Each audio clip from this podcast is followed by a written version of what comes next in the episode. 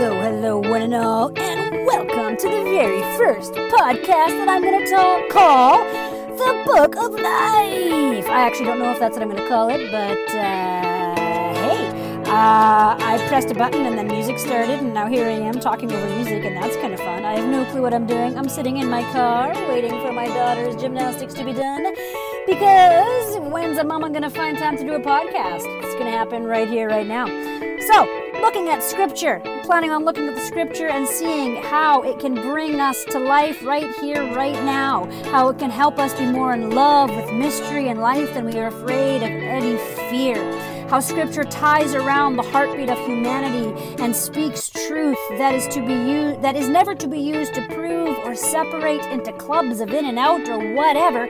This ain't no country club either, but only to unite and heal hearts. About me, I believe that if it's truth, there's truth ev- absolutely everywhere in the beautiful tapestry of life. Truth and God's breath and God's love is boundless and found all around us always. And as we practice our individual faiths, it will lead us deeper into love and connection and to see how each and every one of us in our lives uh, can live this love that is found absolutely everywhere. So let's dive into this weekend's readings, shall we? Okay, let's do a little music. Fade out. Ooh, that was fun. All right, team. Oops. Ah, there we go. So this weekend we've got the absolutely beautiful readings, and they're readings that um, have been seen in so many different ways. And one of the readings from the book of Genesis about Adam and Eve, and just as a side note, Adam, what the, the name Adam in Hebrew means human person. So, so these are stand in for everybody. The Bible is filled with human truths that connect to lives and hearts and souls of absolutely everybody. And you see this evolution of people actually discovering the boundless love of God. Um, and and it's absolutely incredible. So the first place I want to start is this. Today's reading is from Genesis 3 and it's the one that most people know about is this creation story of Adam and Eve. But what I want you to know is that there are two, man, there are two creation stories in the Bible. And the first creation story, and I think it's like the the first one that's listed and it needs to be the first one on our hearts always. And that is God creates everything and then he creates humans or she creates humans. God creates humans. Um, and says to be made in our image, this God of relationship, which will be another episode at some other time. But in this in, in God the image and likeness of God and of love, each and every one of us are created that. And then God steps back and looks and says, and everything he said is good, is good, is good, is good. And then once humans come in and once he looks at all of God's creation, he says, it is very good. That is our core everything starts from there. Everything has to start from there. And this next part that we have, the second creation story, we see this idea of original sin, if you will. And I want to say our original wound or our original pain. And it's so often been used as this like Adam and Eve bit the apple. Oh man, dudes, you guys are awful. You're horrible people. Now God's going to punish you. Bum, bum, bum, bum. Um, and it's this been this this thousands of years of of this idea of this punishing God of this fire insurance religion and it just breaks my heart because what I've learned through life is that, wait a minute, man, that's not what it is. It's not what God is. It's not who God is. And that my shape of how I see God and how I see life and how I see the universe and reality really matters a whole heck of a lot because it's going to dictate how I live my life and it's going to dictate how I how I relate to others and myself and really all of God's creation. And so if I live from this idea of well we're bad so I guess we just need to try to be better um, we there's so much pain in that and separation. But life isn't about separation. Life is about God's God's will of of love and boundless compassion and mercy and including and using all of our life, the sacred dance between human choice and God's um, div- divine spirit that blows through all of creation. So, in the story, yeah, there, you know what? There is punishment at the end, but remember, this is human writing um, that is that is dancing with the mystery of God within it. And but I want what I want to say is like when we make a mistake, if I do something that is just not connection and that is separation, there are immediate consequences. That's just a reality that we live in. There are consequences. But the truth out of that is that God can use every single consequence to bring connection and love. God can li- can use every single moment of our life to bring us into connection and healing and love. So here's what we see.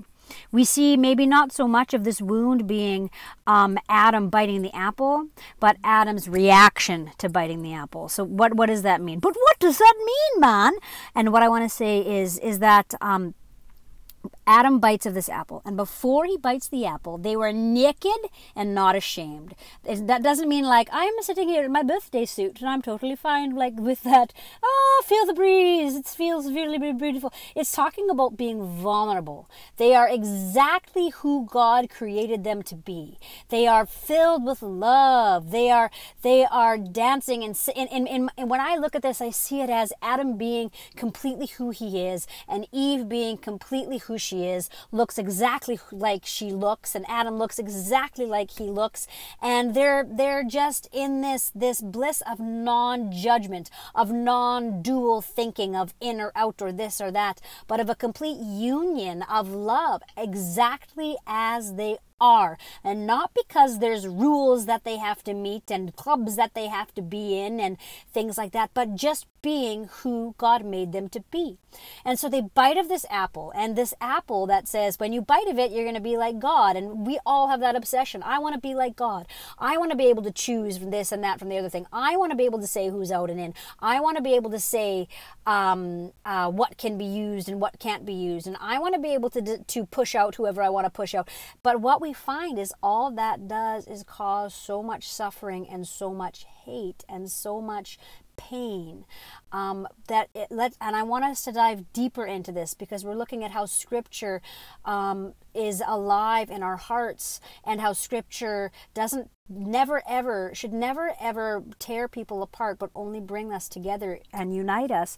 So what we see is this. We see and I, i'm just realizing how much i say what we see is this. Um, note to self. Anyway um, Adam then bites the apple and realizes that he's naked. He realizes that he's vulnerable and all of a sudden he's scared of being judged and and he and and there's this fear of I need to be the best or whatever it is and, and this all of a sudden oh no, I need to decide what's right and wrong and who's in and who's out and and, and what which was never ever a thing uh, in the first place.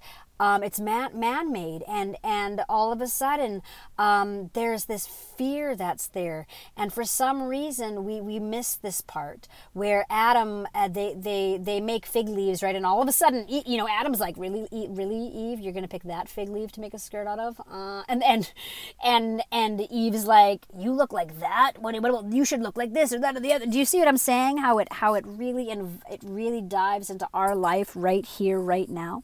So they really realize that they are naked and so they hide. This is huge. I think our original wound isn't this idea of biting the apple, but our original wound is hiding who God made us to be because we're scared of being judged. And so much comes out of that.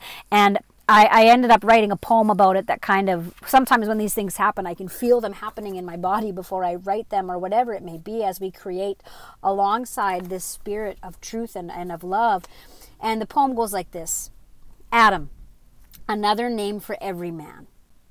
I was afraid because I realized I was vulnerable or naked, so I hid myself and that's Adam. So a little side note here is that they hear God coming and then they hide. And God is calling Adam, where are you? Adam, where are you? God knows where Adam's physical body is. But I think in that moment, God is weeping, saying, No, beloved, don't hide who you are. Where is this truth of this beauty of this Adam that I made? Why are you judging it? Why are you hiding it? Why are you pointing fingers? I love you. Where are you?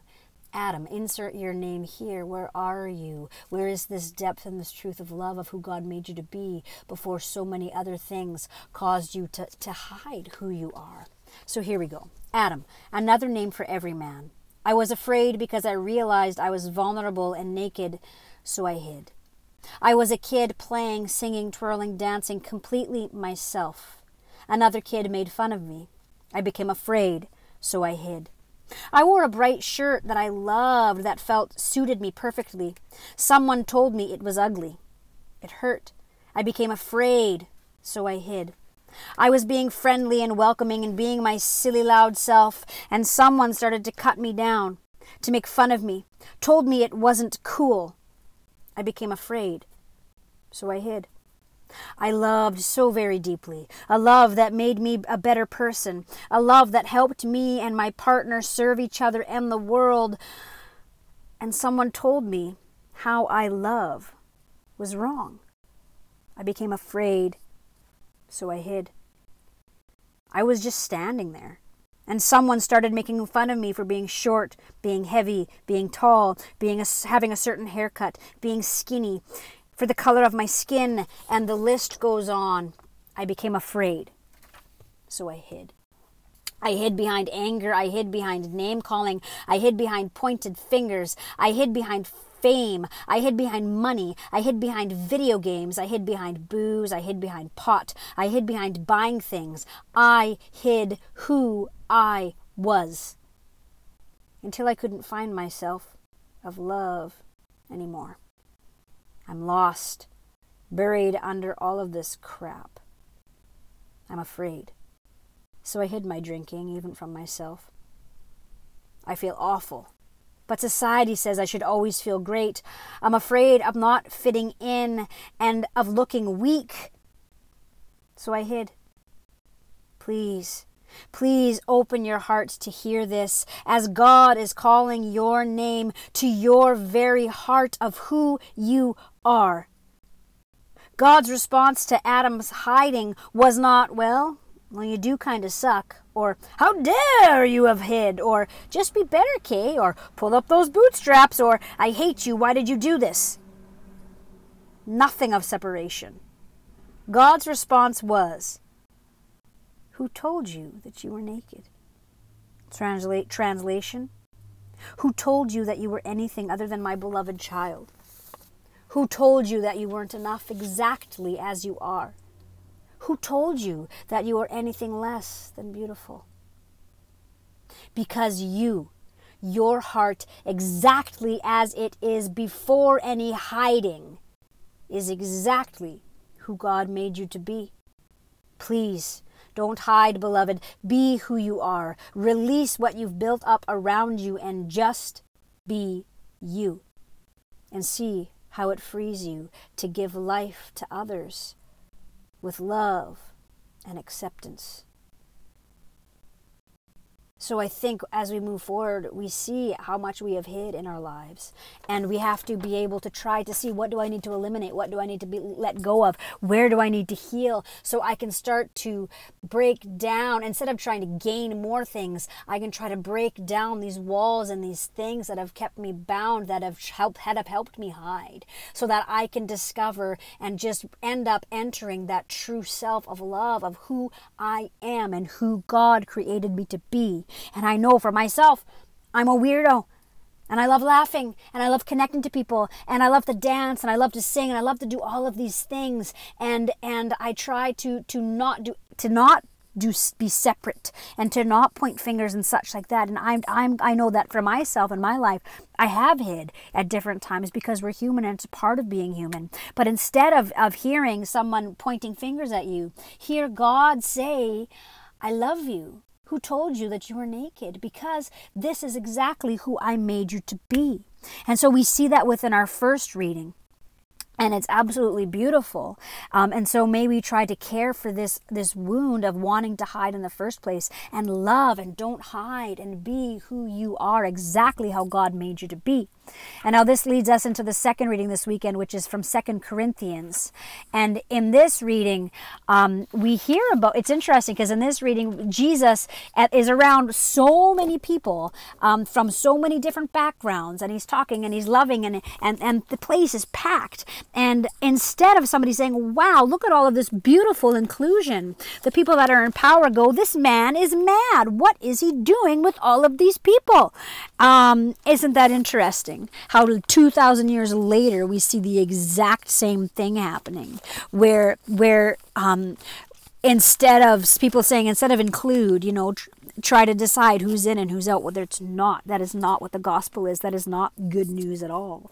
The good news is this this this incredible love and this mystery that we are all in.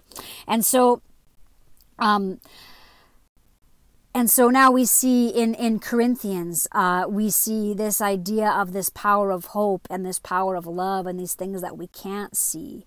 Um, how, how, how we look at what is unseen um, for what can be seen is temporary, but what cannot be seen is eternal. And I think that is absolutely beautiful because our true selves is this love, is this goodness, um, and and that is is what is eternal. Um, and so we see here these people acting on what they see, which is all of these um, individuals that are gathered together, and and they they see this and they say, "Hey, man, um, they they're not in my club. Uh, Jesus has lost his mind. He's a crazy guy." Um, and it's it's it's it blows my mind how we don't realize this as a people that whenever we do separate into categories and whenever we do try to push people out we're doing the exact opposite of what jesus did in the gospels. And so here we see um, we see St. Paul saying to people, don't lose heart. Uh, you know, our outer side, outer selves are, are wasting away, but our inner nature, nature is being renewed, renewed every single day. So this call to newness and this call to beauty in our lives and this call to know that, that, um, uh, the, the, in, in our core, we are the same. In our core, we are love. And so, um, we have in this uh, this reading this call to hope and this call to love that is eternal. And we need to have hope. We have to try to step away from this idea of splitting and categorizing and to enter into our true selves of love. And now ladies and gentlemen boys and girls that may or may not be listening uh, we have uh, um, or may or may not have played this podcast, we move into the Gospel of Mark. And here we talk about Satan, a Beelzebub. And um, and here's interesting. Let us expand our minds, shall we, in this newness of every day. So, when we talk of Satan in our life, we so often think of like this dude with this like pitchfork and fire, and like I'm standing there, and all of a sudden, bloop, he comes over my shoulder and he's like, Light the things on fire, do it. And then, sound effects. Another angel comes on my other shoulder and says, Do not light the things on fire, you hurt people, love each other. I want us, okay, the word Satan Let's go beyond this idea of this image of like somebody in this fiery pit. And let's expand this into here right now. The word Satan actually means, it translates to the accuser. Let that sink in for a minute. The accuser. So every time I say, every time I say it's not, it's them, they're the problem this is the problem. It's you, it's you, it's you, and you shouldn't look like this, and you shouldn't be like this, and you shouldn't laugh at that, and you shouldn't be this way. And and I'm this way because this happened, and I'm this way because that happened, and I'm doing this because of this and that and the other thing. And and you know, I'm my economy is in trouble because of these people, whatever it may be. Every time we we point fingers, we we die. We we enter this idea of Satan, um, and it's it's interesting. So we're remember we're going beyond this idea of a fire assurance religion. We're talking about here like now is the time for salvation. Now is the time for life. And if I can realize that that when when is it that that uh, that that death comes upon me if you will and i'm going beyond this I, the physical but but like within our lives it's if i am accusing and i'm pointing fingers um I don't have life and I can't enter life. The life and love of God is always there and always all around you and is inviting you to be there. And like it, it is in you. And but you, we have to stop pointing fingers and accusing to be able to see that it's already there and to be all and then to become who we always have been in the first place. So in this gospel of Mark, what we see happening is uh, the, the it's very ironic because here's Jesus and it says that there's this crowd that came together again and they couldn't even eat because there were so many people. And it doesn't say so Jesus started to point fingers and tell people who was in and who was out and that they had to be Jewish and they had to be this and they had to be that.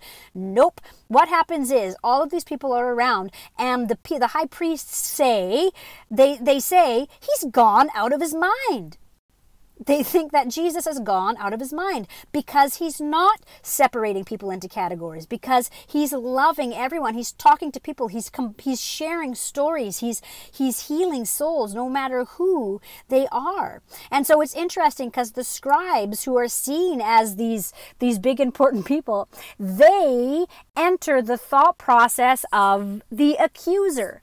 You, you have gone mad, Jesus. You should not be spending time with these people. You should not be doing these things. And it's this, it's, it's, it's, um, it blows, it blows my brain in, in, in a whole bunch of, of awesome pieces, um, to see what happens here. And then Jesus erases every accusatory line ever, every line of separation ever, because he says, we should be with your family. They say you should be with your family.